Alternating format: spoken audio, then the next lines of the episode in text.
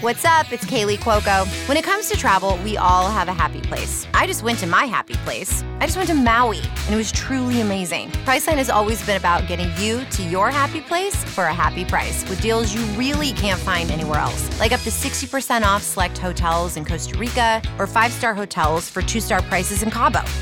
Go to your happy place for a happy price. Go to your happy price, Priceline. Hey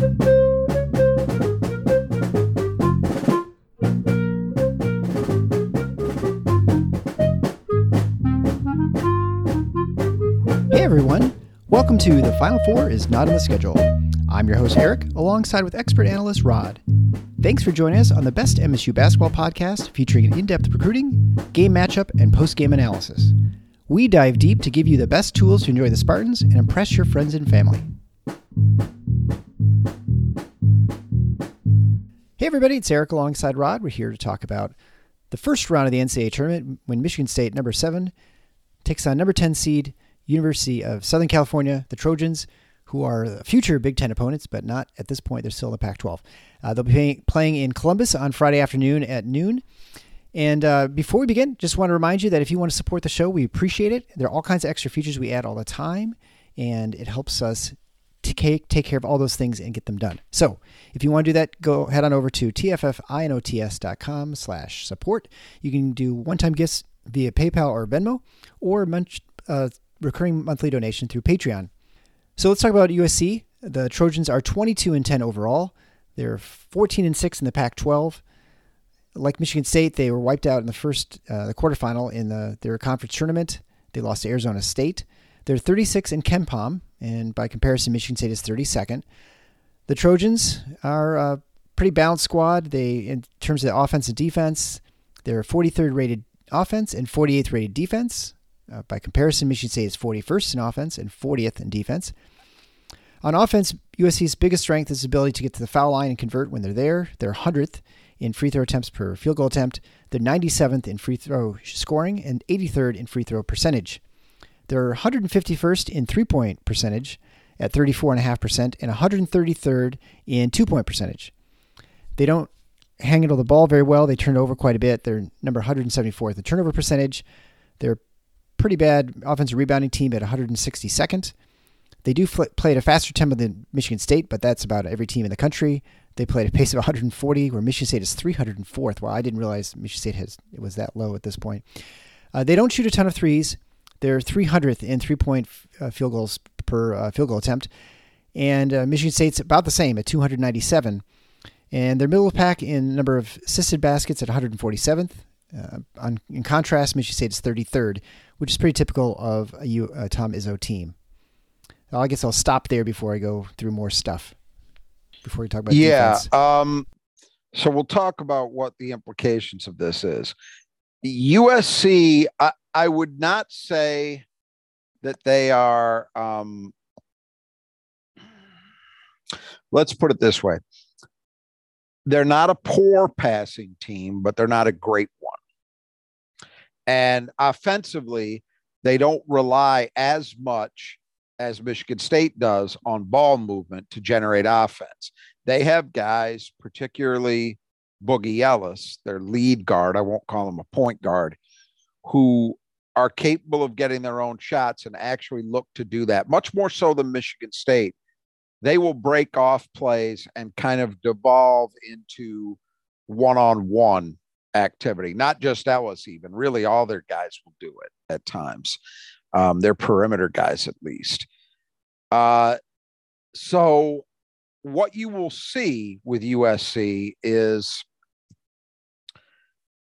it's it doesn't manifest in exactly the same way, but uh, it kind of reminds me in a general sense of how you feel playing against uh, uh, Tominaga or um, or Andrew Funk.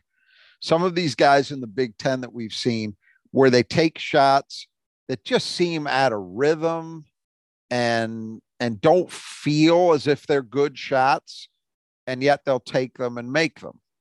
Um, this team doesn't just do that from three; they can do that from anywhere. And Ellis, in particular, is a good shooter. So he's really good at hitting shots, those no, no, no, yes kind of shots.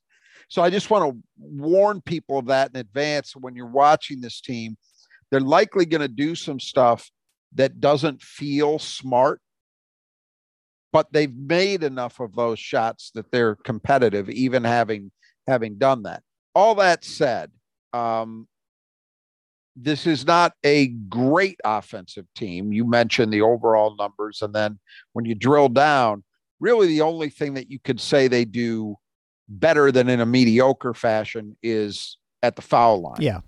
They generate a decent and not elite, but they it's not it's not Maryland, but they generate a decent number of foul shots. They shoot it very well from the line. So when they get there, they cash in. Um, so that's and again, it goes along with what I was talking about, right? The the tendency to break plays off and just Yeah. kind of square a defender up and go one on one. And they've got good athletes. Their, their team is an athletic one, not not like super super athletic, but better than average in my opinion. Mhm. So all that tracks. They're not a horrendous three point shooting team, but they're not great. And they don't take a lot of them. As you mentioned, they actually take slightly fewer than MSU does. And MSU is not a team that takes a ton of them. Um, they're just much, much, much more efficient than USC is Yeah, when they do. Um, but yeah, it's not it's not a team that scares you offensively in terms of any one thing that they do. Like if you're facing Michigan State, well, you're terrified of what they do from three. Sure. Right? Yeah. USC doesn't have any component of their team offensively that that leaps out at you in that way. And when you watch them play, really the the one thing that scares you is that they do have a couple of guys in Boogie Ellis and in Drew Peterson who seem to have the capability on a given night of just going on a run, just getting hot. They might hit some bad shots, you know, and they just get rolling. And because they have the ability to get their own shot, it can kind of snowball a little bit. That's the biggest thing I take away from USC offensively is in terms of what to what to be worried about is that. Would you say that they are a, a straight line attacking team? Like, uh, you know, I feel like Michigan State's had some difficulty with, you know, Aaron Eulis in, in East Lansing. You know, he just he torched Michigan State's guards. You have you've had you know other teams like Northwestern who've been able to attack at the rim pretty effectively, basically taking people one on one and getting into the gaps and stuff. Is is that the kind of team they are? They're just the kind of team that just will sort of go one on one, but they're going to pull for t- 10, 12 footers. You know, even they're contested. Yeah, they can do that, and and that would be the concern. I think Michigan State has to be much much more connected defensively than um, than we've seen in recent weeks. Okay, that that's definitely true uh, because this is a group that, again, as I said, they're not. This is they're not Michigan State. They're not Iowa. They're not. They're not a team that's going to be large where their success is going to be largely dependent on wow that's really impressive ball movement. Yeah. they're capable. I've seen segments of games where peterson especially is a really good and kind of intuitive playmaker and he's six nine so that helps.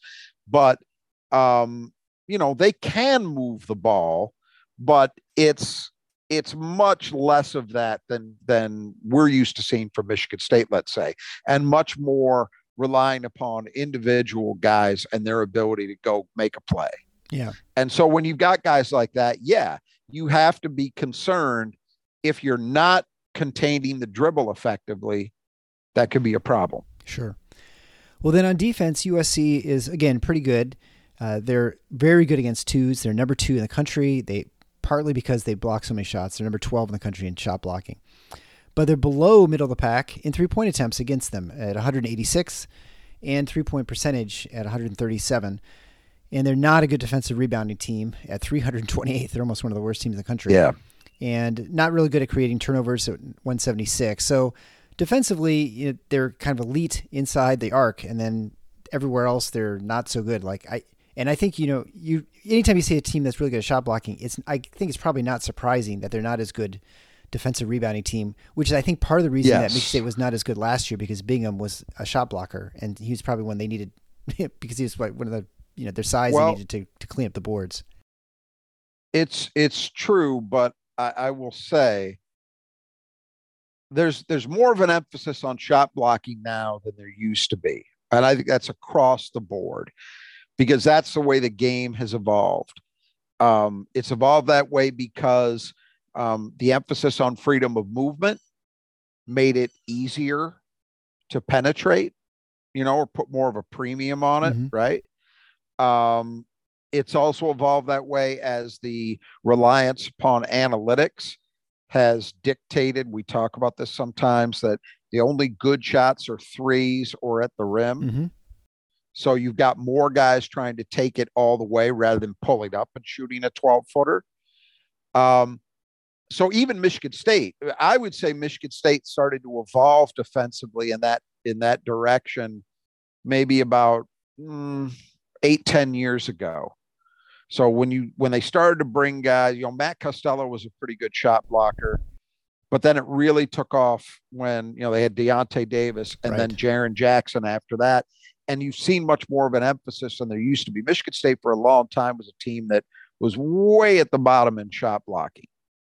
And it was something Tom Izzo didn't care about, just was not the way he chose to play. Part of it is because of what you're talking about. You can easily get yourself out of position in terms of the defensive glass when you're hunting shot blocks. And that's changed. But I still think, you know, if you flash back to the the year Jaren Jackson was here, Michigan State, in large part because of him, was an elite shot blocking team. They're Right. one of the best in the country. But they were also a decent defensive rebounding team. I don't think it hurt them as much. It's possible to balance those interests, but in USC's case, that has clearly not happened. hmm Now, it it was interesting. Somebody on the Spartan Mag board today posted, and I was not familiar with this individual. Apparently, somebody who does fairly lengthy game previews all during the course of the season. And this guy had a preview on the Michigan State USC game. And I read the preview, and it just was completely at odds with what I had seen because I've actually seen USC play a few times, and I actually watched extended highlights of a few more games since the draw. Mm-hmm. And and specifically what it was talking, it claimed USC's base defensive approach was a hard hedge where they try to push ball handlers and pick and roll to the sidelines and keep them out of the middle. Which that description sounds a lot like Texas Tech. what's called ice. Uh, right, exactly. Icing ball screens. Mhm. I didn't see that at all, ever. what I saw from USC was extreme drop coverage. And so I thought, uh, well, I posted this. I said, I got to go check and watch it again to make sure I'm not losing my mind. and I went back and looked, and sure enough, now I will say, I, I watched on that occasion, which was this afternoon, I watched some clips of a game I had not seen previously, which was UCLA, where USC had them at home. And there were a couple of possessions where their center hedged, which I had not really noticed before. But still, by and large, it was drop coverage. I'm like, no, this guy's just wrong. hmm So, what I have seen from USC is they play drop coverage and they really are whether whether they're um, everybody's in the lane whether they're strictly playing a pack line i guess you could quibble with and just so if all our listeners i'm sure some of our listeners know what i'm talking about. Pack line defense is something that dick bennett the former wisconsin green bay then wisconsin head coach kind of i'm not even sure if he invented it but he certainly was the first guy to popularize it. And then his son tony bennett really brought it to major prominence the success he's had with it at washington state and then virginia. Um, and what pack line means is sim- i'm being very simplistic about it is that most of your defenders tend to have a foot in or very near the lane so the idea is we're going to take away twos we're going to make sure that any two point attempt you take is going to be extremely well contested because that's controllable. That's the theory. If we put enough bodies inside the line, you're going to shoot a low percentage because all our defenders are in there. You're just not ever going to get clean looks. And we'll live with what you do from deep. You'll have opportunities to shoot threes, but we'll live with it. Mm-hmm. Um, USC, if you, you mentioned, they're a bit below average in terms of the number of threes they give up, and they're average in terms of the percentage teams shoot from three. Well, that's what you would expect to see. Sure. From a team that plays stylistically the way they do. Um, in pick and roll, the fact that they freak, I, I won't say exclusively, but from what I've observed, frequently play drop coverage. What happens there is, well, as we've seen with a lot of teams Michigan State has faced in the Big Ten, um, you can get mid range jumpers. Now, I think it's going to be interesting in a couple from a couple different perspectives. One is you're going to have to make the right decisions if you're AJ Hoggard and anybody else who's in ball screen, Tyson Walker too, Yeah. Uh, and Jaden Akins, but primarily AJ. The other thing is, I am wondering whether, and this gets into what USC does offensively as well. Um, might this be a game where Michigan State can really benefit from using the small ball lineup more frequently than they typically have? Mhm. Because if USC is going to have their center Morgan in drop coverage consistently, the the pick guy, the big man, if you're using Joey, let's say, or Malik, either one, is going to have open shots Sure. in pick and roll. They're going to be there. And so might this be because Morgan at the other end, unlike so many of the centers we've seen in the Big Ten, is not really an offensive presence. So maybe you're not as worried about Malik or Joey having to guard this 6'11 guy because they don't run offense through him. So you're not paying a price for going small there. You're probably not paying a price on the boards because USC is a bad rebounding team. Where's the downside? Yeah. You know, it's a thought that's occurred to me. I think it's one thing among many to keep in mind in this game. Might that be a tweak that Michigan State employs um, to take advantage of some things that USC chooses to give up? Um, obviously, if you're a Michigan State fan, you like the idea of playing a team that has not shown a real propensity for running teams off the line, Yeah. right? Mhm. Now, the flip side of this is Andy Enfield, their their coach, is not a dope. he's he's been to a bunch of tournaments at USC. He took them to the Elite Eight two years ago in the COVID year when they had Evan Mobley. Um, he had success. His initial success was when he had um, uh, Florida Gulf Coast and uh, Dunk, Dunk U City. Yeah.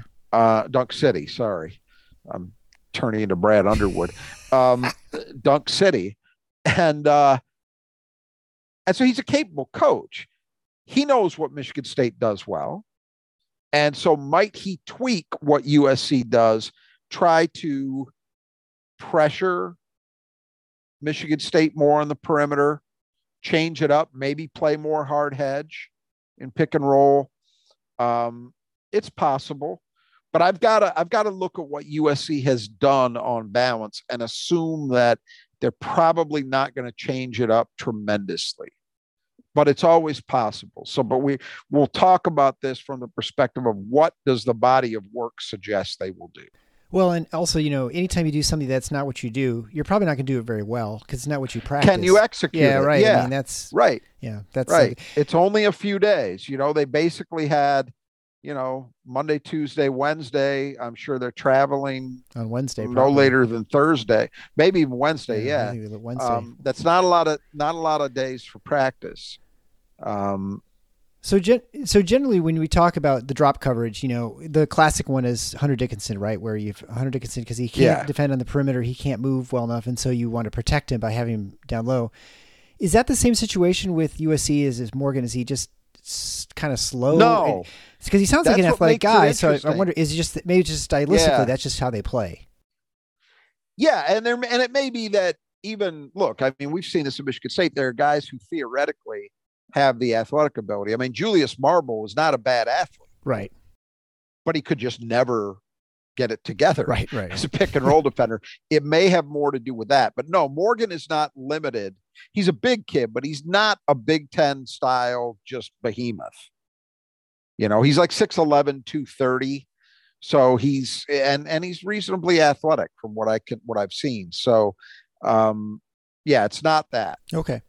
Well, let's go into the starters for the teams. And the starters are brought to you by Brothers That Just Do Gutters. So make sure if you have gutter issues or if you aren't sure if you have gutter issues, walk around your house. I know there's some, depends where you live. I got some snow at my house, but probably on your side of the state, there's not a lot of snow. But walk around your house, make sure you don't have big puddles. You have things growing in your gutters like me, like a tree or something like that. Or if you're tired of cleaning leaves out of your gutters, take a look at things. And if you wanted someone to come by and take a look and fix them, or maybe decide if tell you if there's a problem, Kurt and his team are great people. They're honest, professional, fully insured.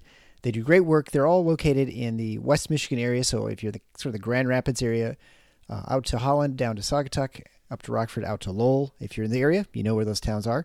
And so basically, if you're around here, 10% off if you mention Final Four. You can contact Kurt at kurt.stauffer at Brothers Gutters. They just do gutters. They don't do anything else, and so they specialize in that, and they have do a great job. And um, you won't be sorry because they will take care of whatever the problems you have. They can clean things out, they can repair it, or they can replace it. So we go through the starters. The first will, one is you mentioned earlier is Boogie Ellis. Uh, he's a six-three senior lead guard, as you pointed out, not actually point guard. He originally was going to Duke, but uh, got recruited over, and so he decommitted and ended up at Memphis. Played a couple of years there. Then he uh, went back to California because he's originally from San Diego, and has been at Southern Cal since. He's uh, decided this is his last season, so he's not going to take the COVID year. And he is uh, leading the team in scoring at 18 points a game on 44, 39, and 81 shooting. And he shoots the most threes. And as you mentioned before, he's the guy who really he's looking for a shot all the time. Yeah, and and he's he's an aggressive player. He's become a more efficient player this year. Those shooting percentages are very solid. As I mentioned, when you watch him play, he will have a fair number of no, no, yes moments. And, you know, that that's um that cuts both ways because when you I still believe, even if a guy has proven a capability of hitting a decent number of quote unquote bad shots, I still think that can kill you in a one game scenario. Right. You happen Yeah, to run into the game when you're just not hitting and uh and you're forcing up bad looks. That's, you know, that's potentially a problem. But he's a talented kid. There's no doubt about that. He was highly regarded in high school. Uh, he's had a very, very good senior year. He's their leading scorer. Um, and he's a guy that Michigan State's going to have to going to have to guard effectively to win this game. They're going to want to make him uh, be as inefficient as possible. And he's even though I call him a lead guard, it's not that he's terribly, terribly bad with the ball. Um, he uh, he does have a positive assist to turnover ratio. It's just he's not a guy who looks first and foremost to um to distribute the basketball. He's you a know. score He's first, looking then to pass. score. Yeah. That's his mentality. Looking to score. Next is Drew Peterson, 6'9", uh, native of Illinois. He started his career at Rice and transferred to USC in his third season. He averages 14 points a game and is the top rebounder on the team at 6.2 a game and the assist man at 4.4 a game. And so he has a positive assist to turnover ratio. Uh, uh, and then he shoots 44, 36, and 75. And so he's the next Yeah. da- most dangerous, I suppose, th- threat from outside. Yes, and and a guy who really is their primary playmaker. And as you said, he's also the leading rebounder. So he's he's an interesting player. By Um, six nine. You know, I don't. Yeah, I don't know that there's anybody in the Big Ten quite like him. I would say the guy who's close, eh, maybe he's a little bit of a mix of Pickett and Sam Griesel, maybe, except he's bigger than either of those guys. I mean, Griesel's maybe six seven. This kid's six nine, so he's even bigger still. Uh, it's it's going to be an interesting matchup. Um, you know, whoever is guarding him from Michigan State is going to be giving up size. Uh, and he is a guy who's, I wouldn't describe him as a, a, guy who is as effective as a post player, let's say, as um, as Pickett is, for example, but uh, he is capable of doing some of that. So my gut would tell me that Hoggard probably starts on him. Mm-hmm. Um, but USC is going to run a lot through him. He's a playmaker, obviously a capable enough shooter. You got to worry about him there. Uh, he's just a big part of what they do. Here's the caveat he had a back injury and he missed a game. And then he played against Arizona State in the Pac 12 tournament, but he really struggled. He was two for 12 from the floor in that game. Mm-hmm. Um, so I think it's, and back injuries, which, you know, by the way, Malik Hall has had a bulky back. So it cuts on both sides of this. Yeah. Back injuries are are tough because you just never know. But I think in in his case, it's a big concern for USC, a very big concern, because so much of their whatever bit of their offense has to do with ball movement, a lot of it rests on him to be the initiator, the facilitator, the creator, you know. Yeah. And if he's not right, that takes a lot away. Well, you know, as you know, with back injuries, it they are the kind of injury that it's fine, it's fine, it's fine, and all of a sudden you tweak something and it's not fine at yep. all, and then suddenly you're, right. you're hampered for a couple days, and then it's fine again, and you right. keep re-injuring whatever it is or get a muscle spasm. Yep. Next would be Tre White, six seven freshman from Dallas, Texas, averaging 9.1 points a game on 48, 27, and 67 shooting, along with 5.1 rebounds a game. He's an athlete, uh, which obviously he just is working on improving his shooting this year. Yeah, and I think that's you know in the long run, I would think they'd expect that he continues to improve as a perimeter shooter. But uh, you know, USC's got a few of these guys. This is a it's interesting because it doesn't show up at all on the boards, but this is a big team. I mean, when you look at them, Ellis is like six three, but you got Peterson at six nine. Uh, this kid is six seven. They've got you know the center is six eleven. They're they're long among these perimeter guys. You know. Yeah. And so we'll see if that shows up in this game. One thing I've thought about is if they were to decide to vary what they do a little bit and focus more on trying to run Michigan State off the line, well, the fact that they start so much length could help. Sure. Uh, but it's not something they do regularly. So are they able to execute it properly? Who knows? But anyway, eh, they've got a few of these guys that eh, you know just sort of mm, not not masters of any particular trade, but they do a bunch of things solidly, decently, and he's one of them. Yeah. They, looking at their size, I mean, they, they, kind of remind me a little bit of Illinois. You know, just really a big, big team, yes, a lot of length. Yes, Yep, that's a good comparison in that sense. Yes. Uh, next would be Kobe Johnson, six-six sophomore from Milwaukee, Wisconsin. He's averaging nine points a game uh, and 4.9 rebounds a game, shooting 47, 35, and 84. And uh, he's considered the best defender on the squad. Yeah, one of the best in the Pac 12. Um, so he's the guy. You know, if there's one guy that you're going to look at as the stopper for for USC. And you know, if let's say if um, well, I don't know, it kind of you know, it, there's so much versatility there. The, these guys could guard anybody, but let's just say Jade Akins or Tyson Walker starts to get on a heater.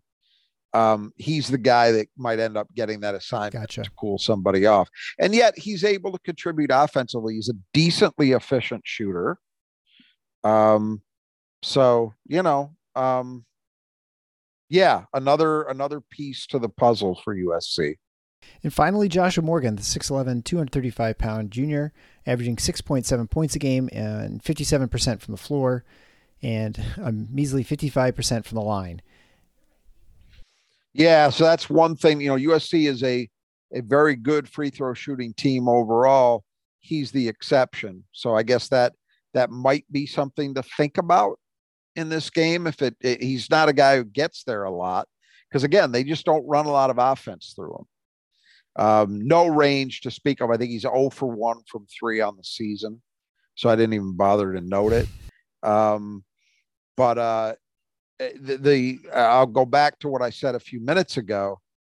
One upside of this from the Michigan State perspective could be that because Morgan has not proven to be much of an offensive presence for them over the course of the year, maybe that allows you, if you're Michigan State, to think about playing more small ball lineups and hoping that you can exploit mismatches that way. Of course, one part of that is for the small ball lineup to mean anything. yeah. Malik Hall would have to be much better than he was against Ohio State. And I think that, you know, again, as I mentioned, there's a there's a back issue that's kind of in play uh, with Malik. So you don't know where that's going to be. Now he's he's playing, that seems clear. But how effective he's going to be, that might dictate how much Michigan State could do here. The other thing too is that, and we've seen this happen before. USC could just decide, oh, you're gonna you're gonna go small against us. We're gonna we're gonna actually feed the ball the more. Right. Yeah. And and he could have a big game. You know, that's not been unheard of. Right. This MSU team. So you know. And Morgan, you know, he averages two blocks a game, so he's got to be the leading blocker and uh, shot blocker, and oh, yeah. and rebounding five point two a game. So that's those are the contributions that he brings to the team, not as much the scoring and the offensive end. That's why he's there. He's there anchoring that very very impressive two point defense. But again, USC is also doing things schematically that enable them to be that efficient in that area. You know, they're making choices, and the choice that they're, that they're making is we're going to pack it in to an extent. We're going to make it con- as congested as possible on the in the post, and we're going to live with you taking shots from range. Right.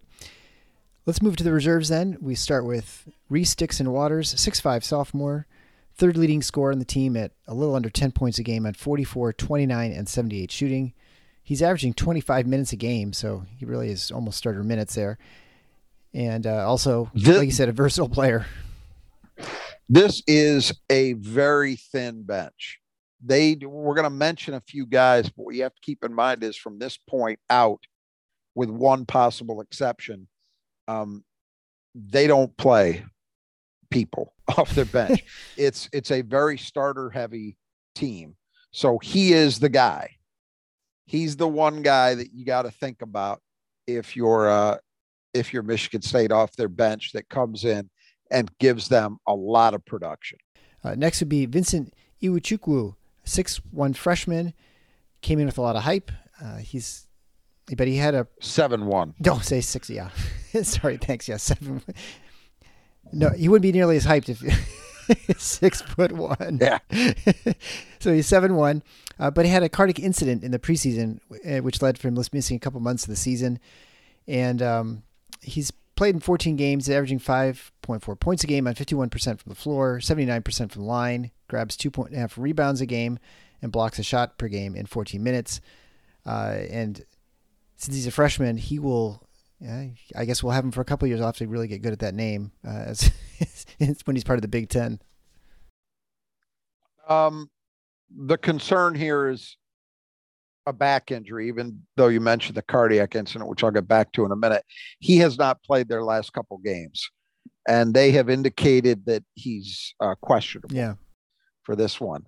So if he doesn't play, that has a cascading effect. Some other guys might play a little bit more. Very hyped player, a five star recruit.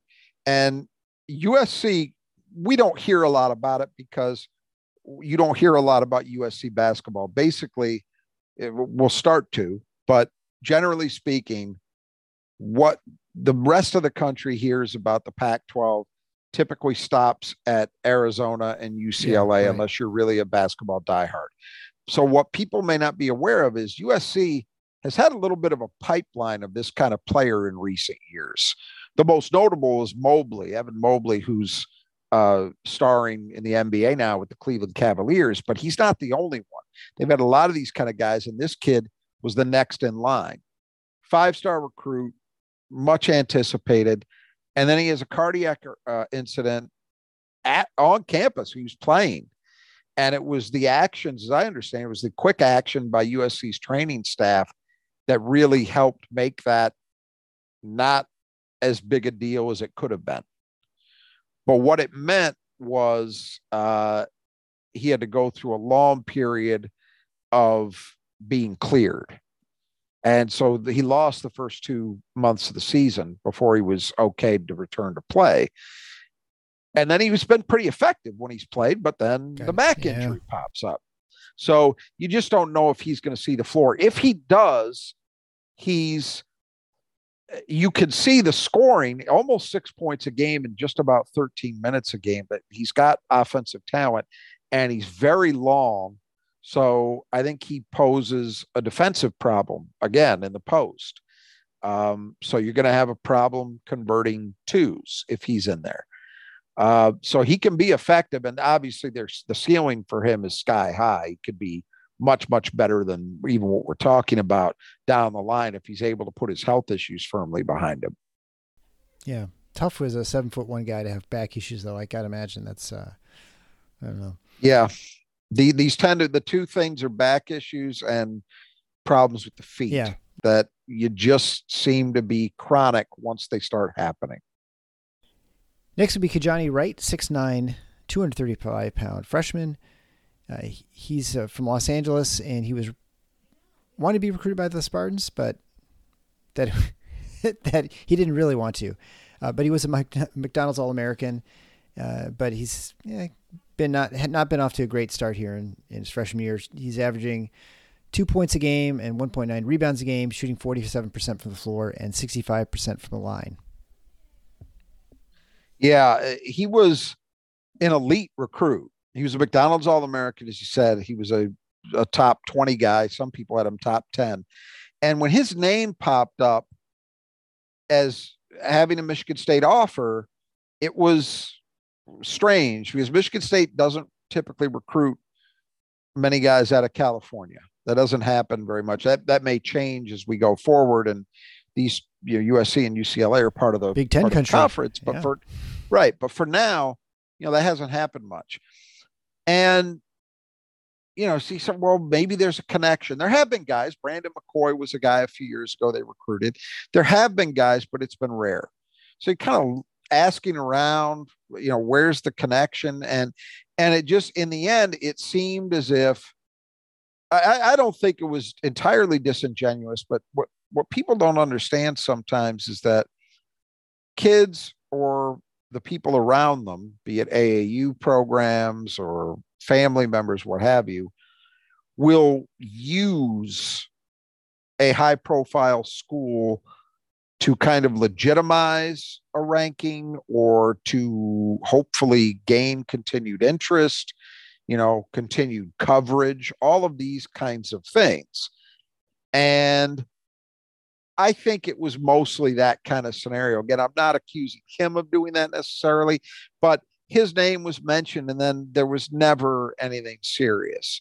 He's and, and in the end, he stayed at home, right? Yeah. He stayed in Los Angeles and came to USC and it just he passes the look test.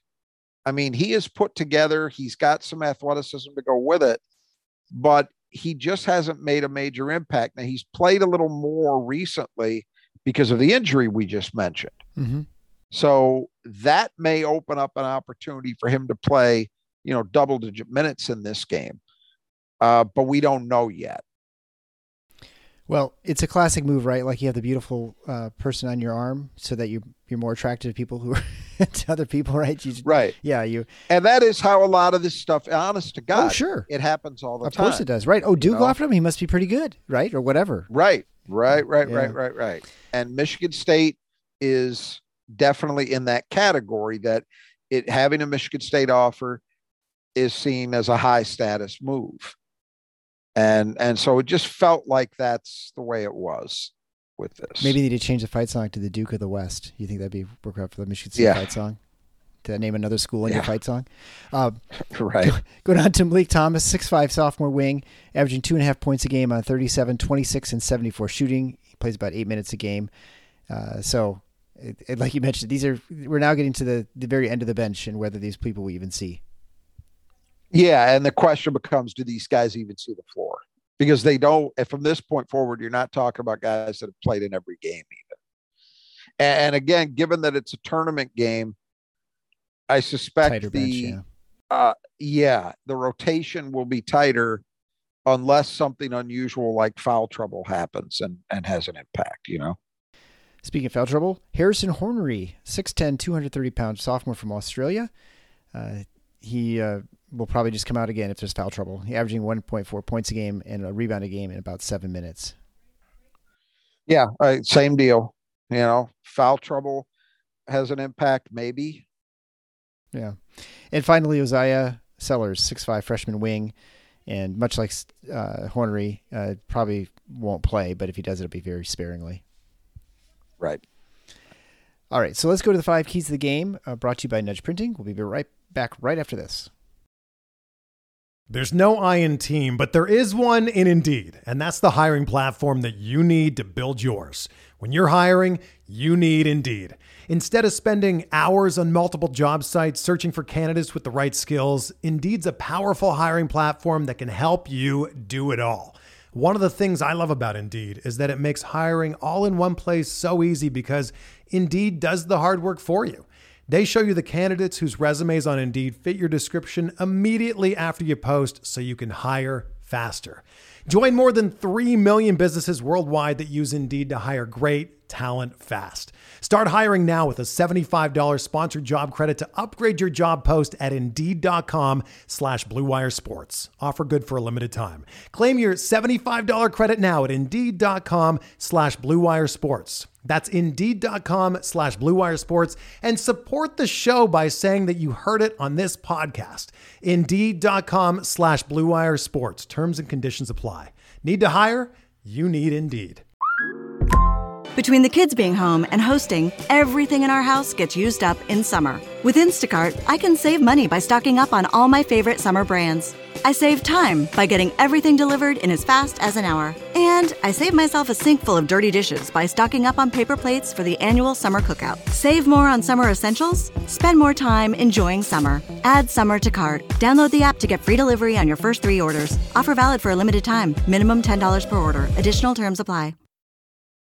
Okay, the five keys of the game brought to you by Nudge Printing. Again, make sure you check out Nudge Printing at nudgeprinting.com. They sell fantastic Spartan apparel, both t shirts, hoodies. Uh, they have all kinds of other things like decals for your computer, for your car, for your wall, cornhole. And they also have other schools. So if you don't want Michigan State stuff or you want some Michigan State stuff and something else because you live with someone from another school, you can get their stuff as well. Whether it's Western Michigan, Eastern Michigan, Central, Saginaw Valley, Grand Valley. You can get all that kind of stuff. Head on over to nudgeprinting.com. And as being a listener to this show, you get 20% off your purchase by typing in Final Four into the coupon code. And so, again, that's at nudgeprinting.com. You can't go wrong with the stuff. It's fantastic, high quality stuff run by two Michigan grads, or sorry, Michigan State grads in the state of Michigan, where they produce yeah. everything. That's what I meant to say. They're they produce everything in the state of Michigan. Sorry, Gabe and Brittany. I apologize. Uh, and also, if you haven't already had a chance before going to the the keys of the game, make sure you fill out your bracket. We have a bracket contest uh, with our show. You can go to TFFINOTS at just the ESPN site, and so you can just type that into the search bar. You'll find our bracket. The top three get a prize, uh, hoodies, and some T-shirts uh, through Nudge Printing. And so uh, Gabe's on there, and actually Kurt Stauffer from Brothers Just Your Gutters. Rod's picks are going to be up there when he finally puts them up there. Mine are up there.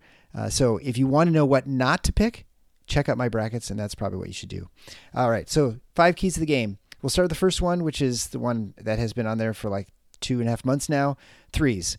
Uh, so Michigan State obviously relies a lot on the threes. They only hit three against Ohio State in, in decent volume of 17, and that was one of the reasons they were unsuccessful in beating the Buckeyes in the Big Ten tournament. And then also, uh, you know, are they going to be able to get the threes, and will USC which tends to let people shoot threes, will they allow Michigan State to get those off at a high clip? Right. And I think those are those are big questions. And if USC isn't doing that, well then at least in theory, that should then make them more vulnerable to Michigan State getting the ball into the lane. If USC plays this conventionally, the way they typically have this year, then I would expect it's going to be difficult for guys like AJ and Tyson to really make a lot of hay at the rim. Yeah. I think, you know, this team is a legit shot blocker down there. They pack it in. It's going to be hard turning the corner on these guys anyway. But then if you do, you're likely going to be met with more resistance immediately. So what that means is Michigan State has to get enough penetration to force some defensive distortion and then kick the ball, spraying it to their shooters. It's yeah, they've got to be productive from three, right? It's just how it is. Yeah. I don't in in any game you go into it for Michigan State knowing that that's the case. In a game like this one against this kind of opponent, I think it's especially so. So they need to take advantage of it. As a corollary to that, if USC does in fact play mostly drop coverage, that's also going to mean that mid-range shots are probably going to be available. Right. Um, so guys like Hoggard, Walker, Hauser. and again, maybe maybe the the screener as well, Mhm. if it's Hauser or Hall, Yeah. have to be capable of hitting those shots because they will be there. But but the threes especially, MSU's got to be productive. They got to be dialed in. So the second key to the game is on the other end of the floor. Michigan State's defense has not been as good. They have to have better defensive connectivity, which you had mentioned earlier in the, the show. Yeah. Uh, not a great offensive team, but it's definitely one that's capable and so can challenge Michigan State. And you know, they have to. th- We've definitely seen them play better defense this season, and they just the last two weeks it's sort of fallen apart in in conjunction with their offense playing better. it it you know there's a reason why mike garland was part of like 9 million final four staffs right? Because he probably knows a few things. And he mentioned this to us i think both times we had him on in maybe different contexts but i'm pretty sure he brought it up both times. I know he brought it up after the iowa game that sometimes getting on a heater offensively um, can do damage to your defensive execution, that it becomes easier for guys to get into something of a shootout mentality. Right. And and that's what you don't want and what you can't afford. Michigan State has been a much better defensive team than they've been lately at, at different points of the season. I do think part of it is, although not the entirety of it by any means, is related to Malik Hall. So that's why you're hoping that Malik is feeling well Mhm. and is able to make, at the very least, make a defensive impact because truthfully, this is a game where it will be important, if for no other reason than USC just has tremendous size. And so having a guy like Malik at six eight who can defend, you know, bigger guys that can still do things on the perimeter, that matters. That that could be very, very useful. Um, but whatever it comes down to, Michigan State has got to be more connected than they've been. And I think you made a really good point by bringing up guys like Ellis. There have been times this year, it hasn't always been the stars, but sometimes it's been these guys you don't expect very much from who have been able to really make a living just taking Michigan State off the dribble. Mhm. And even in moments where, and against guys you wouldn't expect to see it with, we saw it against Ohio State, right? Yeah, Thornton. Bruce yeah. Thornton. Just now, now I don't think USC has anybody quite like a Thornton. He's a different kind of player, but um, they've certainly got guys that are physically capable of doing damage one on one. And so guys like Hoggard, Akins, Walker, all very capable defensive players. We know that. But those guys are going to really have to step up and meet the challenge because this team will look to test you in that way. They're, they're going to. I mean, I, I would count on it. It's not going to be, as I said, it's not going to be heavy ball movement, you know, swing the ball around side to side and generate an open look that way. They'll do some of that, but there will also be a fair amount of guys just squaring up their defender and going and trying to take them. And and that's where your individual defense has to be on point and your connectivity has to be there as well. So guys are in good help position. They're they're squeezing gaps, you know, making it harder to get the angle. Um, and and we'll just see if Michigan State's able to execute better than they have been lately. Yeah, that's what that's when uh when Coach Garland was talking to us about the Penn State game and also the Iowa game. The Penn State game, their gap defense was good, and in the Yep. in the uh, Ohio State game, it was bad. and so you know, like Yeah. Thornton guys and likely could get into the lane and do and even Sueing to some extent could could do some damage. That's the thing. I mean, everybody can usually see when it's the primary, the on ball defender, when he takes a bad angle, let's say. Yeah. And so the guy he's guarding can beat him. And that's that's a problem, obviously. But Michigan State, it, its defense, it's it's why people sometimes talk about it as a man defense with a lot of zone principles. and what they mean by making it very simplistic, what they mean by that is what we're calling help. That you may be guarding somebody else, but you still have responsibilities to a guy you're not guarding if that guy's defender gets beat, you know? Um, so that's got to be, and that's when I when I use a word like connectivity, that's part of what we're talking about here Right. that they're connected, that they're they're dialed into each other and in position and in the right frame of mind to be able to provide help when it's needed. So that okay, the, the guy took a bad angle, but I'm still in position to cut this off and not commit a foul. You know? Yep. That's what's got to be there. The third key to the game is the glass. USC we mentioned earlier, they're not a very good rebounding team. They're poor defensively. They're actually really bad on, de- on defense and offense. They're not very good. They're just kind of average. Michigan State has proven to be pretty good at defensively most of the time, not always. And offensively, they're mostly not very good, but occasionally they're really good. So, you know, this is going to be kind of an interesting matchup to see what happens, which teams show up.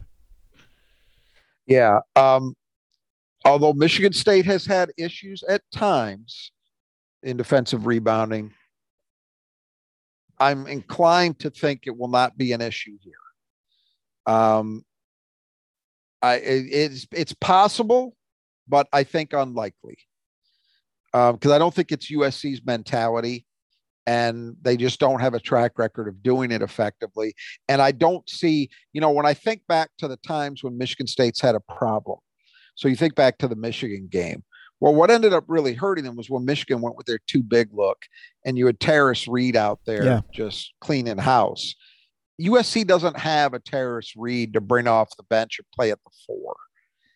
So, you know, Iowa was a team that rebounded well all year long on the offensive end. It was not out of character for them to do well, you know, and they did in that game in Iowa City. So Rutgers, we know what Rutgers is built on, right? Yeah. So the, the few times that it's been a problem, there's been an easily identifiable reason for why it was happening. I don't see those kind of things popping up in this game. Sure. That's my that's my assumption. The question to me is the other end. USC, as you mentioned, is not they're really a bad defensive rebound team, really bad.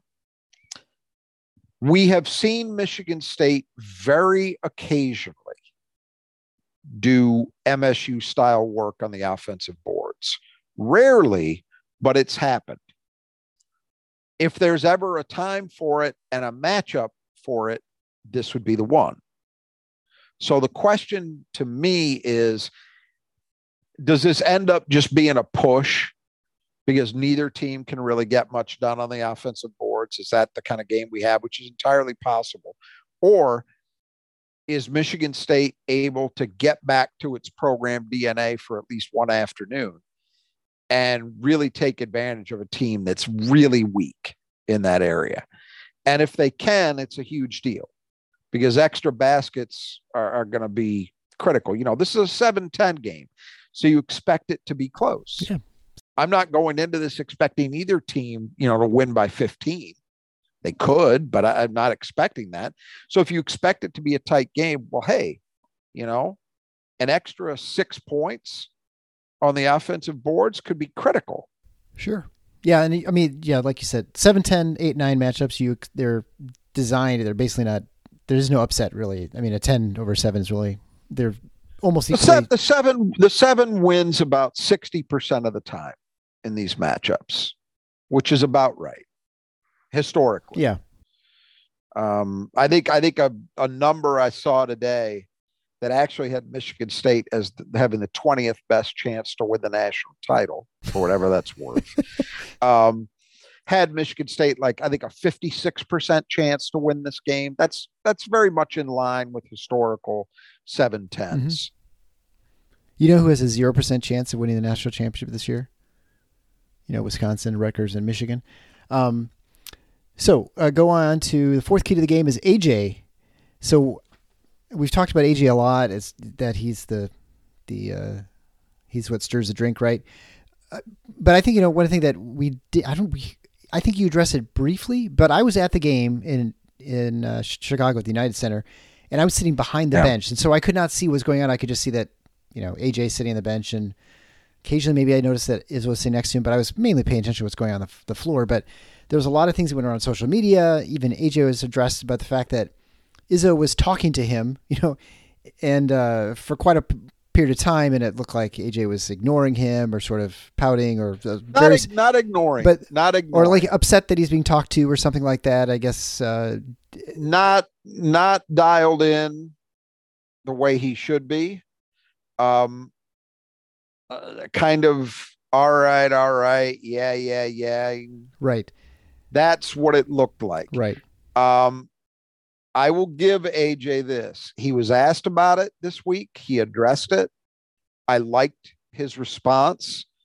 But, you know, the other thing that's fair to say is here we are near the end of his third season, and we're still having these moments.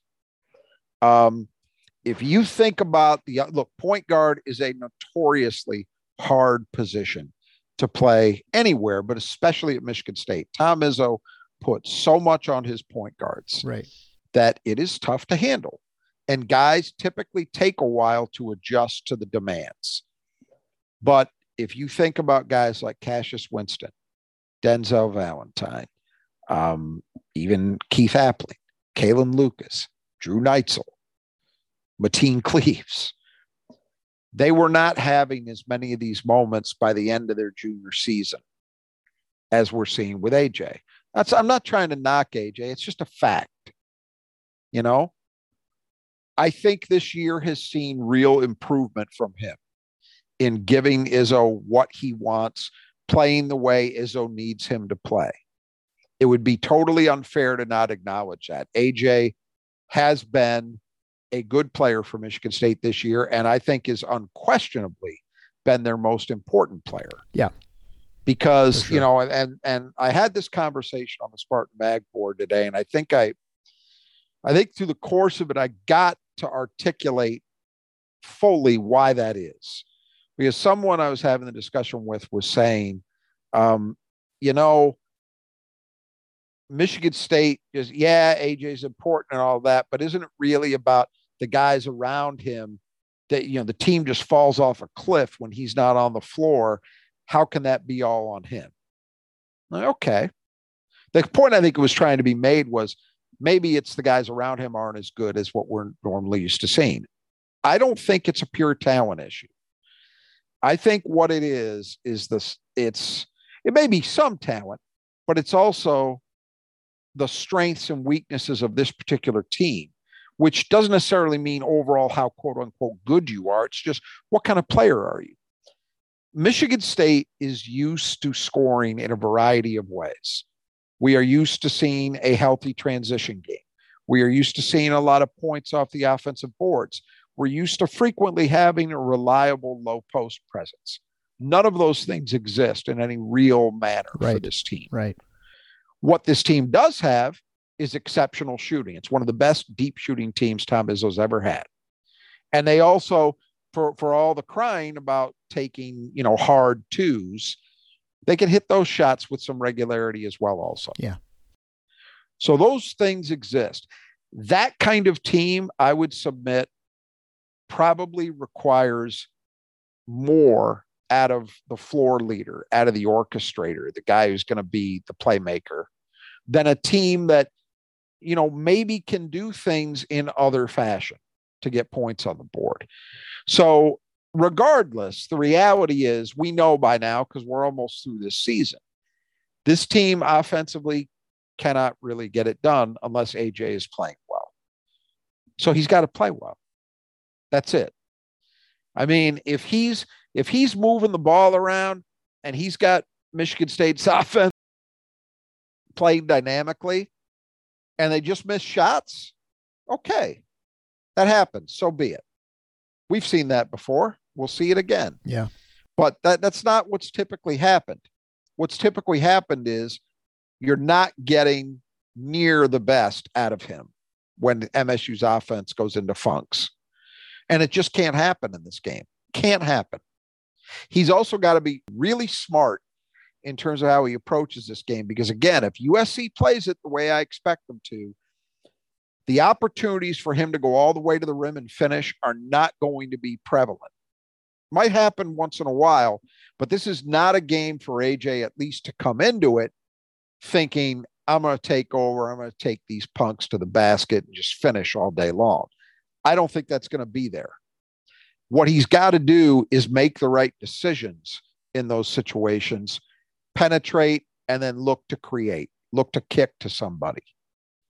You know, create chances for other people. Right. And I was going to say with AJ, I feel like there are games that he has where he starts off poor and then picks it up and plays well in the second half or even the second half of the first half. Mhm. For sure. But I've For not sure. seen a game where he starts out strong and doesn't finish strong. Like, you know, when he has a good game right from the start, he's just going to be good that whole game. I, I can't think of a time when he, he wasn't. Like, when he's really locked in, it seems like he's. It, it's almost like when he decides to get locked in, that he's good the rest of the game, but it just depends when that is. Yep. Yep. Yeah. And and look, the other thing you could say in his favor, which is totally fair, is he has shown a resiliency. When he's had Oh, yeah. a bad period, he's responded. So can you count on that happening? Let's hope so. You could say that Um, about as the I team, say, I think he right? I mean, it, that that too. And, I mean, That- but that's probably because it's him, right? In many respects, right? They they get they're, Yeah. they're down to the mat. They got you know, can they come back and Yeah. be able and get the win they have to get like at Penn State way back in December. Those Yep, are instances where right. Absolutely. All year long. You're right. You're right. And you know they uh, they had that horrible gut punch at Iowa, and they come back off the mat and they go on the road, and they beat Nebraska, and then they come home and they handle Ohio State. Yep.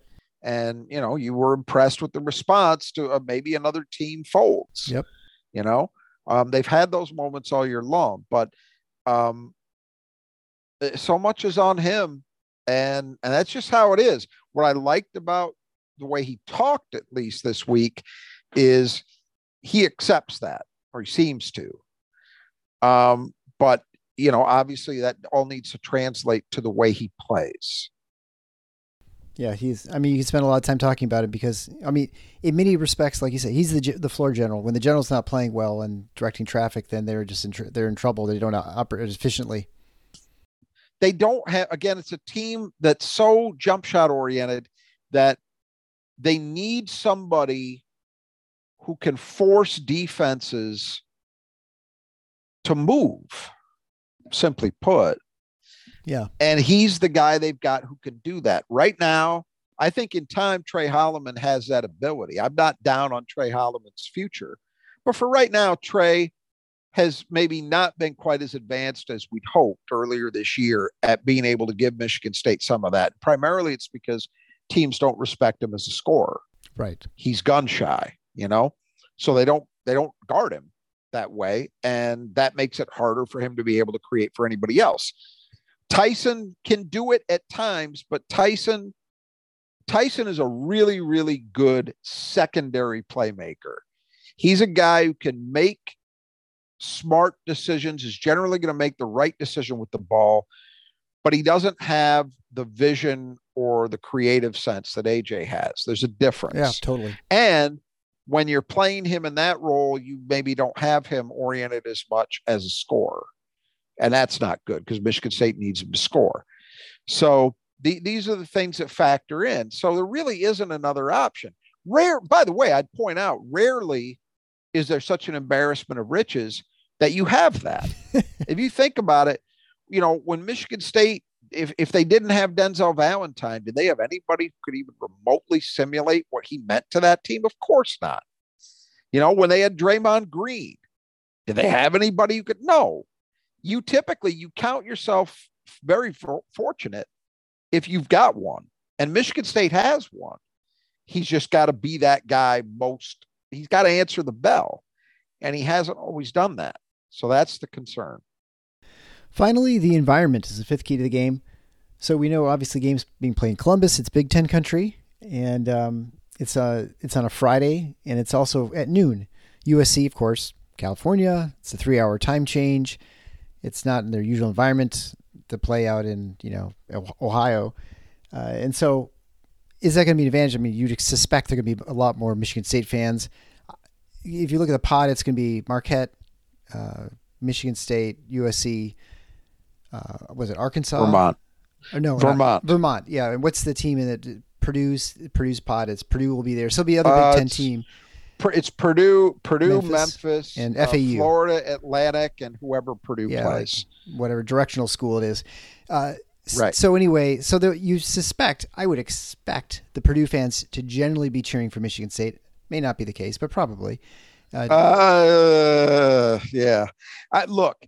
I think. Look. The bot. The bottom line. Bottom line is Michigan State should have a very strong turnout, and they're going to have a big advantage versus USC in that department. Is it going to feel like a home game for Michigan State? No, I'm not quite ready to go there, but they're going to have a, a decided advantage. This is not being played at Value City. This game is being played at Nationwide Arena, which is where the Blue Jackets play. So Michigan State doesn't have the advantage of saying, well, this is a building we play in every year, right. you know, or nearly every year. Um, so that's not the case, but still, the, the travel is probably the biggest thing to me. It's an easy travel for Michigan State. It's coming across three time zones if you're USC. And it being the earliest game didn't do USC any favors. Now, I think you're right. As I'm thinking about it, they probably will get to Ohio at some point on Wednesday to try to um, Yeah, ac- mitigate yeah, acclimate the a little bit. of that. Yeah, right. Yeah. But it's still tough. It's still tough. Yeah, it's always easier going west than it either than going east. Yeah. Yeah, that's always with travel. Yeah. Th- those are the things that I think are subtle. And, you know, we always talk about it. You know, the worst case scenario for Michigan State is always you get to the Big Ten final on Sunday and then you get shipped west for a Thursday game. Right. Yeah. Exactly. You know, that's rough. It's not quite that bad for USC because, like Michigan State, they were done with their conference tournament on Friday, I believe. It was it maybe it was even Thursday, um, but they were done early, and you know, as we say, they they've got till Friday to play this game, so it's not quite as rushed, but it's still you know a, a lot of travel for them, an unfamiliar environment, and in a situation where they're going to be playing in front of a crowd where they're not going to have many people behind them there. That's just the reality. USC is not a basketball school to begin It with. isn't? And then, yeah, and then that far from home, uh, they're really just not going to have any fans. But um, Michigan State will. And so they're going to have to they're going to have to overcome some things Yeah. And that. I wouldn't I wouldn't be thrilled if I were them. I also and and some things got to happen for it to matter, but the team, the the coach that should really be pissed off about this in my mind is Shaka Smart. Um, you know, he's a number two seed, and granted, it's still relatively close to Milwaukee, but and Marquette has a good fan base, but I'm sure they'll travel for this team. But man, that's a scenario. If you're playing Michigan, Michigan State in a second round game in Columbus, you're not happy about that. You would have rather have seen teams who were not from the Midwest exclusively. So you have a really decided home court advantage because I would expect a second round game against Marquette in that building at worst will be 50 50. Oh, yeah. It won't even be At that. worst. It'll be And Michigan much better than that. Right. Michigan State probably has an advantage there too. Yeah. So it just depends the ferocity with which Marquette people are backing this team. Um, but but you get my point. So Absolutely. in this game, though, definitely an advantage for MSU. Right. Well, we can only hope that Michigan State makes it to the second round and beats Marquette, or plays Marquette anyway. Uh, and Michigan State's a one point favorite per KenPom, so basically a pick 'em, and which is what you'd expect in a 7 10 matchup. I think, you know, overall Yeah, for sure. 7 10 draw, not a bad draw for Michigan State to get a USC No. team that is a team that you think they can be very competitive with. And I, I don't have a lot of confidence in this Michigan State team, yet I am very uh, confident that they could beat them pretty handily. You know, like I, you just don't know which team is going to show up. It's really, it's really hard to. Um, I, I find this this is my problem with the tournament. I was just talking to the NCAA Tech today, and I get very emotional about this game, the NCAA tournament. I don't really get too bothered by any game during the, the certainly not the pre before the Big Ten season starts. Big Ten season a little bit more so. Big Ten tournament, you know, I don't worry too much about it. It's nice when you win them. I guess I I don't you know it's not the end of the world when they lose that game. But I hate the last game because it's, at some point it's the finality of the season, right? You you enjoy the team, Right. and this is the last time you get to watch them.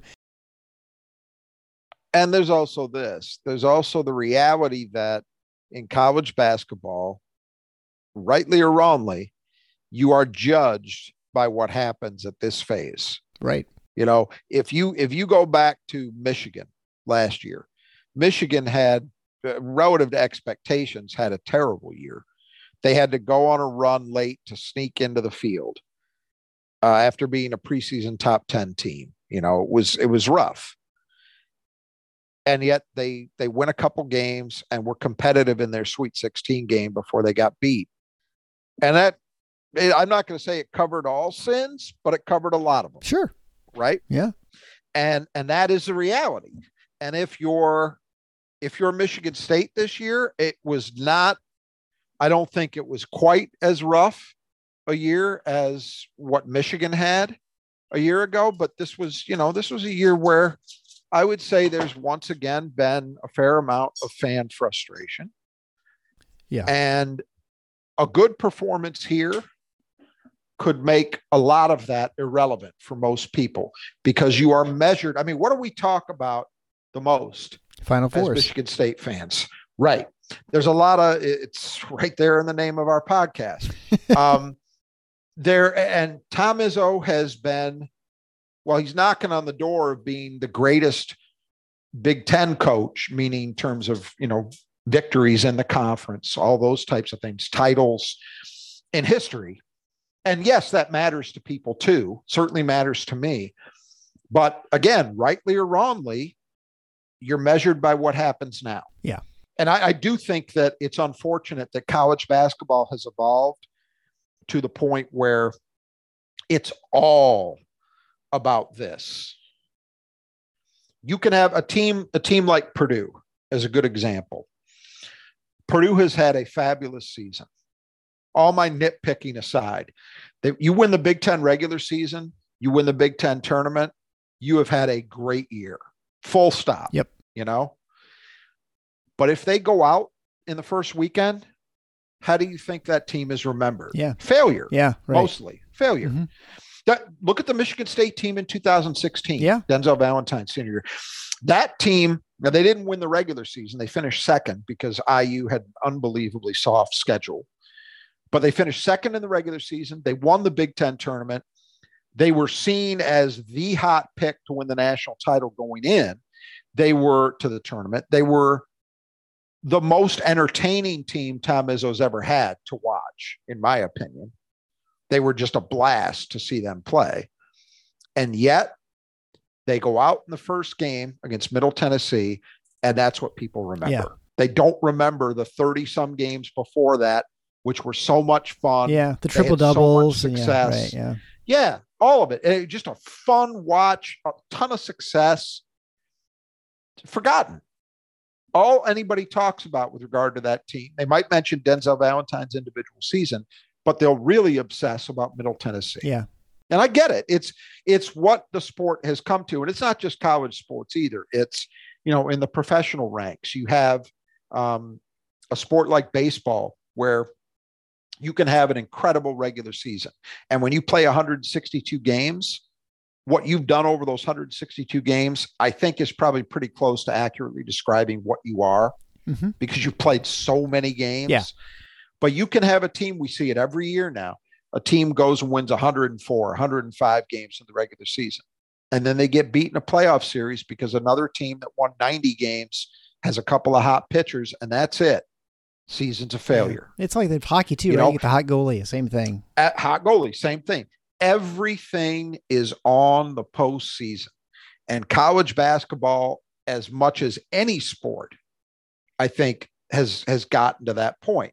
So it's understandable why you feel that way, even beyond just, oh, well, it's because it's the finality that it's over when they lose.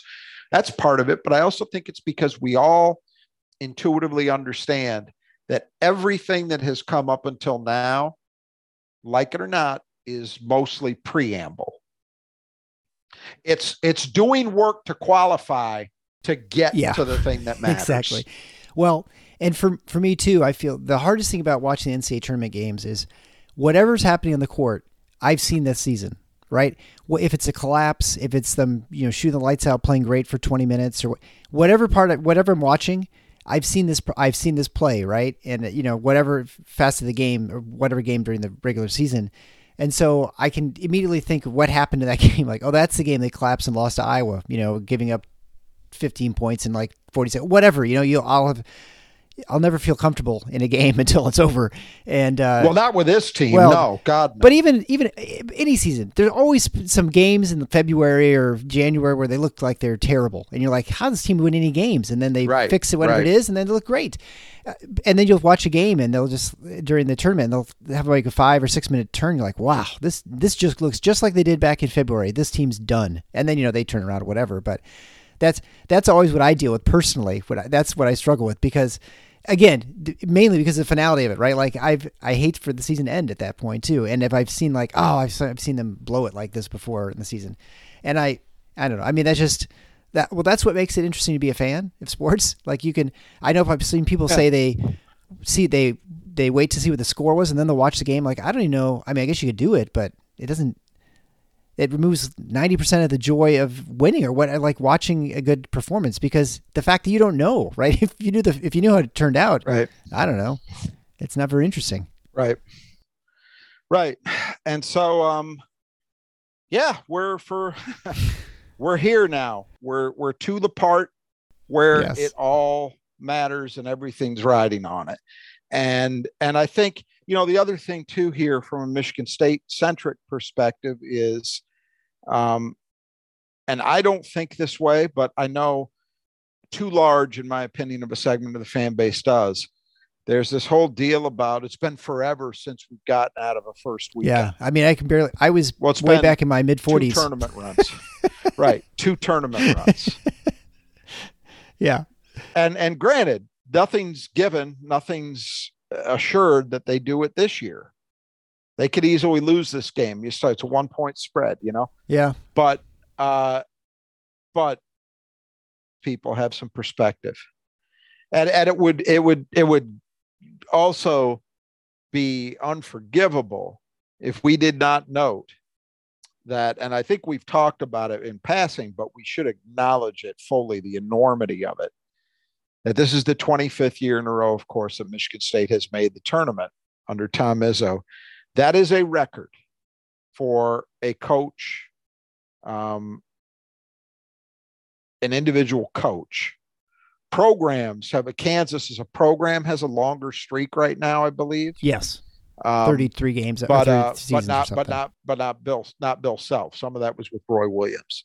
So an unbelievable. I mean, again, I, I think it- this goes back to what I was just getting at. Way too much of the fan base just hears that and they just, oh, that's great, man, way to go, is, and then just kind of shrug their shoulders and have no concept of the true enormity of what that means. That nobody else, nobody else has ever had this. He just broke a tie with Krzyzewski. Think about that. Mike Krzyzewski couldn't do this.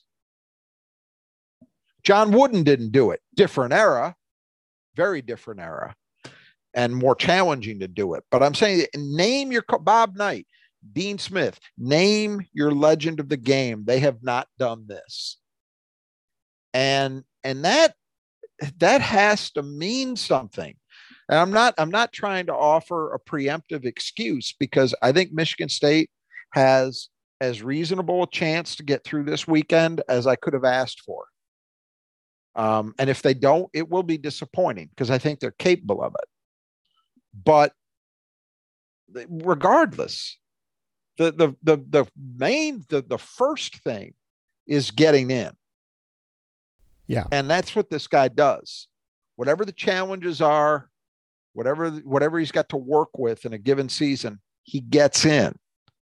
And so Michigan State fans for now, literally a generation, have been so spoiled by the idea that there's never even been a year where you, Michigan State fans went into selection Sunday wondering. Now, maybe two years ago we should have been wondering more yeah, than we right, were, yeah. but we but we weren't because nobody had them in the play-in game. Um, other than that, it's never been close. Never been a close call. Yeah, that it's amazing. It's an amazing run. It's amazing history, and it's uh, and it and it'll be it'll be sad when it comes to an end because it will at some point. I mean, it has to. You can't possibly maintain this sort of level of success. Even even Izzo's you know struggled at times. Every t- couple years, you have to f- fight like heck to get in. You know, like the like a couple years ago. But I guess we just we can we can just put all that back, and that can just be called BC before COVID. And so those are just a different time, and now we're we're after that. So now we have to start a new legacy. But this seems a it seems a cycle for Michigan State, right? It's for a long time is every four years, right? They were in the in the final four or some, you know, they've had one some iteration of that, pretty much, pretty much, not always. They had one one class missed on that. It was the class of fourteen. Right, Uh, is that right? Could Maybe be, yeah, because they made it fifteen, so it probably would be, yeah. Yeah, class of 14. Yeah, Yeah. the class of 14. So it Oh was um, and then fifteen. Keith, A- Keith Appling, Keith Appling, Adreian Payne. Yeah. Never made, they got to an Elite Eight. They never made it to a Final Four. They're the only ones. Yeah. So far. That's, I mean, I, I, That is an incredible, it's incredible. it's hard to comprehend. I mean, it was, itself. yeah, I was, Yeah. I, I guess you could say they haven't been to twenty five straight top sixty four teams in the. I, please, please. No, just- I- I- just picking fights now. yeah um but it, it needs to be all of that needs to be understood so we we all acknowledge hey this is the great time for the grading you know Yeah. this is it's how the sport works tom izzo understands that better than any of us Before I think before it. we did, I think even before I don't think people had as much emphasis back in when he started his run in the '90s and 2000s. I don't think there was much focus on this sort of as the, you know, streaks and stuff. I, that was my impression. But oh not not streak not streaks but no, like just for you know, sure making they- Final Fours and stuff. I don't think people had as much of an emphasis on that sort of as like a as like an objective. Before it was just like some some schools you know no it did happen dean smith had and i forget i forget what the number was but dean smith had a phenomenal run of at least getting to a sweet 16 like i don't know how many years Right, in a row yeah, was, it was right. a crazy number right. there were occasionally you know obviously john wooden with consecutive Yeah. national championships will never be touched you know there's some of these things that existed but a lot of those things were done in a what i would argue was a less competitive period Sure. because you didn't have as much money in the sport you didn't have as many schools looking to seriously compete um, the talent pool was not as widely dispersed as it is now so for a variety of reasons it, i'm less impressed by that stuff tom izzo's th- this this thing is a huge deal People do not realize. You, you know who does realize? Other coaches. That's why John John Calipari coming out and tweeting about it and acknowledging what Izzo has accomplished. And I didn't see if anybody else followed. I thought that it was incredible. You know, John Calipari is going to make me like him before it's over. Yeah. Um, but uh, well, I mean, that was a hell of a thing Oh yeah. for another elite coach to acknowledge the enormity of it. That's what I mean. It takes a guy like that to understand because John Calipari knows he has immense talent every single year. And he hasn't been able to do this. He'll never be able to at this He's point. had a- he won't have a He's had a long couple. enough. Well, no, Yeah. no, no, no. He won't. He won't touch it. He's out. He's had a couple years at Kentucky where he didn't make Yeah. it. It wasn't just one. It's hard to do. Duke missed, right? I mean, almost impossible to do. Duke missed two years ago. Yeah. So that's that's what it takes. It takes guys in those positions to really understand it. So please, people listening to this, do not lose sight of that, regardless of what happens. We're all hoping and we all think that Michigan State has a real chance to move through this game, hopefully move through another game and then see where they are. But um, regardless, just getting to this point every single year is crazy. I saw Mateen Cleaves had a, a tweet. He had a video out where he was reflecting on how he felt because he was a freshman on the last Michigan State team that didn't make the tournament. You got to go all the way back to Mateen Cleaves' first year. And they were a team that it looked at a certain point like they might have a chance. And then they weren't able to do it. They ended up in the NIT. And he described, you know, the selection Sunday having a feeling he was sick to his stomach and he vowed he was never going to feel that way again. And of course, he didn't. And the program hasn't.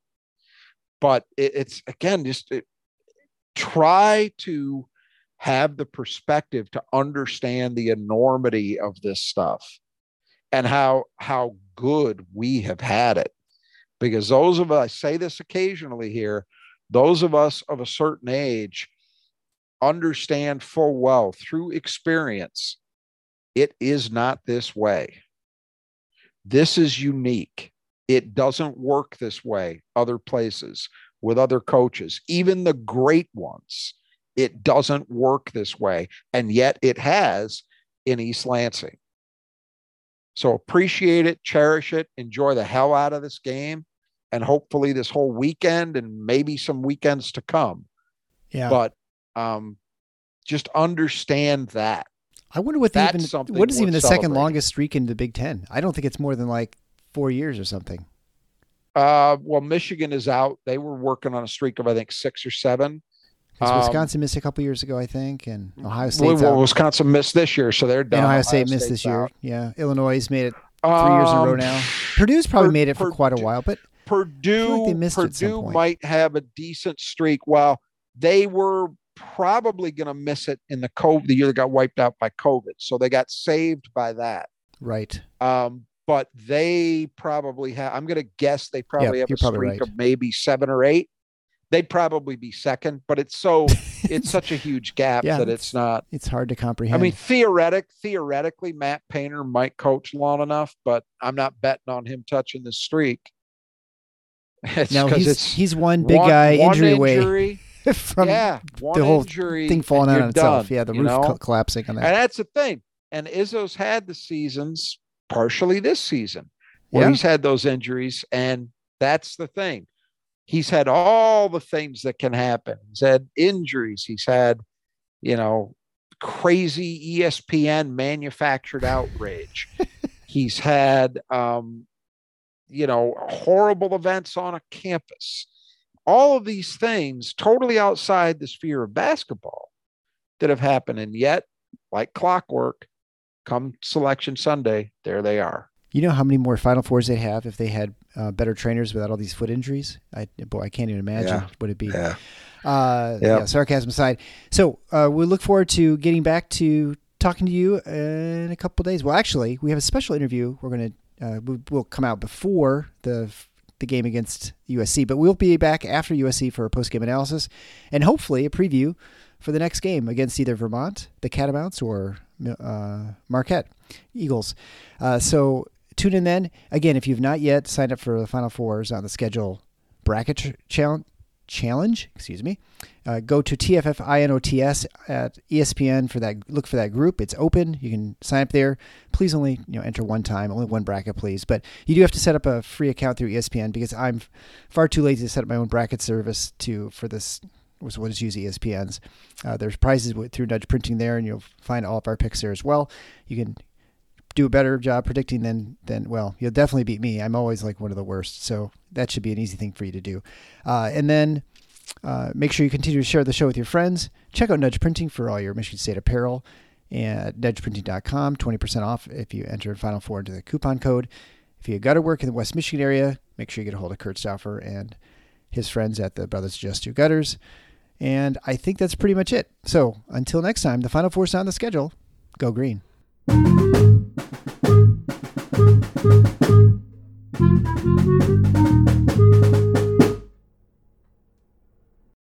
Grainger, we're for the ones who pay attention to every little detail, the ones who fuss, tinker, and sweat the small stuff. Because you know the tiniest thing can make the biggest difference when it comes to keeping business moving. We get it.